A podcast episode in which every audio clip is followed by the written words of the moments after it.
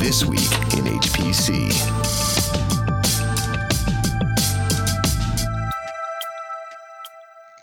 InfiniBand pulls ahead on top 500. And smart meter supercomputing.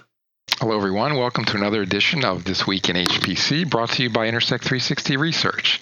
I'm Michael Feldman, and I'm joined this week by Chris Willard, our Chief Research Officer here at Intersect 360. Hey, Hi, Chris, Michael. Welcome to the show. Thank you. Glad to be here. Standing in for the vacationing uh, Addison Snell, so happy to have you back on the show. And got a couple of interesting stories this week. It's a little bit, usually a little bit of a lull after ISC, but uh, we picked up on one. Actually, one is from the show itself that we didn't catch up with. There was so much news um, at the show that to cover. This one has to do with. Um, the InfiniBand shares on the top 500. You know, we sort of followed the interconnect share on the on the top systems over the years, and they've sort of been hovering around each other when we talk about InfiniBand and Ethernet over the past, let's say, three or four years since 2010. They've they've each had nearly a 50% share, but the last year or so they've diverged, and this time around they've actually diverged quite a bit. Uh, InfiniBand has pulled out ahead of Ethernet and now has 257 systems, and Ethernet now has dropped to 147, and that's a that's a pretty big gap. Yep, I would I would say this is another example of the of what we like to call the post Beowulf dynamic, where users have have decided that they cannot get greater performance by waiting for uh, waiting for faster processors to come along and simply racking and stacking more and more processors or more and more nodes. Uh, and so they're beginning to look at other aspects of computer architecture in order to increase performance. And uh, one of the first places people can look is uh, systems interconnects. And uh, either InfiniBand generally has a has better performance characteristics than a lot of the Ethernet solutions out there. Yeah, I mean, for a while, the Ethernet uh, proponents have sort of been promising they'd be catching up to InfiniBand, especially in things like latency, but also in bandwidth. I mean, they came out with this the 10 gig a while back, but that that rolled out very slowly, and the 40 gig was behind it, but it, it sort of got pushed behind where InfiniBand they've been very aggressive about uh, in succeeding generations increasing uh, bandwidth and then to some extent lowering latency and now the the, the current generation is is 56 gigabits per second, and there's even they started recently the 100 gigabit per second. There's actually three of those on the top 500 list. So basically, InfiniBand's a, a generation or two in front, and that's that's basically making the difference. And uh, Ethernet just couldn't couldn't keep the pace of of the InfiniBand technology. Yeah, I think I think in that light, it, it's important to note that the top 500 list is a performance list right. that in our market research, we we pretty much see the the market divided between what what we would consider to be a a, uh, a price driven uh, decision and a performance driven decision. And that about 50% of the market has historically been Ethernet. And because it, it has a lot of price advantages in terms of economy of scale, uh, in terms of installed uh, components for over time in terms of, uh, of, of administrator knowledge and experience, and just getting people who understand Ethernet.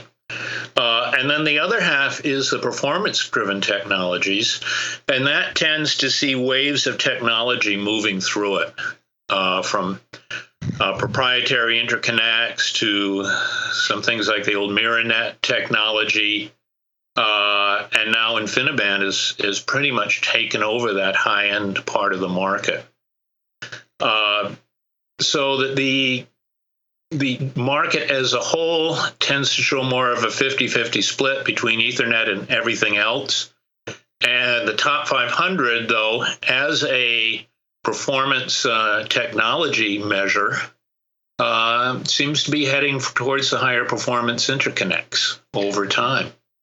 Yeah, well, that, that makes sense. I mean, it is the top 500 systems, but we always felt like sort of the bottom of that list was sort of the uh, price sensitive part. But I guess as the list becomes more elite, um, uh, you, you see sort of the, the higher performance components ed- edging up. Uh, so that that makes some sense. I mean, I mean, it's all a little surprising considering you know what happened the past year with the InfiniBand. That the list itself didn't have much turnover, but the turnover that did happen uh, seemed to have favored the uh, the more performant componentry here. One one number that they don't have for the top 500 is the cost of the systems. And I would be interested in seeing that because I suspect that if you look over time, that the cost of getting onto the top 500 list has increased significantly.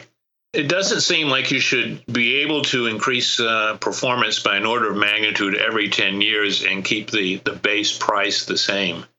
Uh, Moore's law tended to promise that, but as we move away from the from the cycle time, the frequency uh, time increases at a Moore's law rate, and as those have stabilized, that that I think the price has has to begin to go up as well.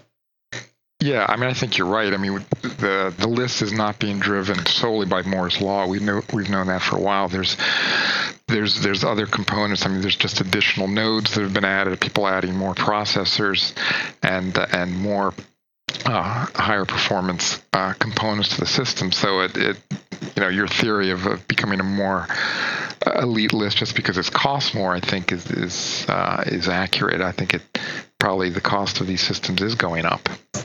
So the other article this week that is sort of at the other end of the scale, uh, so to speak, um, is is one of these topics about distributed computing that we haven't talked about in a while. This is a story about we saw in Forbes magazine a, a small startup company called Hive Hive Computing had the idea to connect smart meters uh, that your utility company puts puts onto your house, and using the spare capacity there to do essentially supercomputing type workloads. Now, using it like uh, basically a, a, a, donated folding at home type of application where you have a very loosely coupled uh, application that, that doesn't need each of the components don't need to talk to each other very much. They can just do individual uh, computation and then come back to some central facility to combine them all together.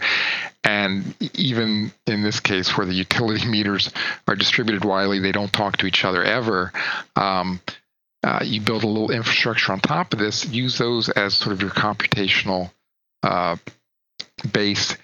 Uh, they this company Hive Computing thinks a lot of computation can be done because of the, the ubiquity of these smart meters. I mean, they were talking about uh, you know 10,000 of these meters, which is just a, you know a large neighborhood or a large city, can get you to a teraflop, which isn't that much nowadays. But a million meters gets you to two petaflops, and now we're starting to talk. And the, I think they said in the U.S. at least the capacity is like 500 million meters spread across the country, and that would equal about 100 petaflops of capacity. So it, it opens up some interesting possibilities if you can put if you can wrap this up into the right infrastructure and actually start dispensing some of these embarrassingly parallel applications there.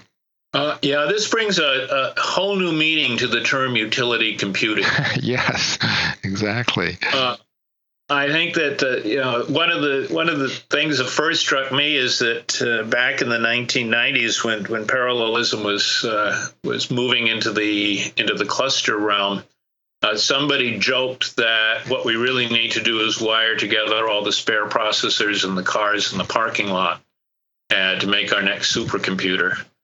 Uh, and this comes pretty close to that model. I have to say that say that this brings out the Doctor Doom in me.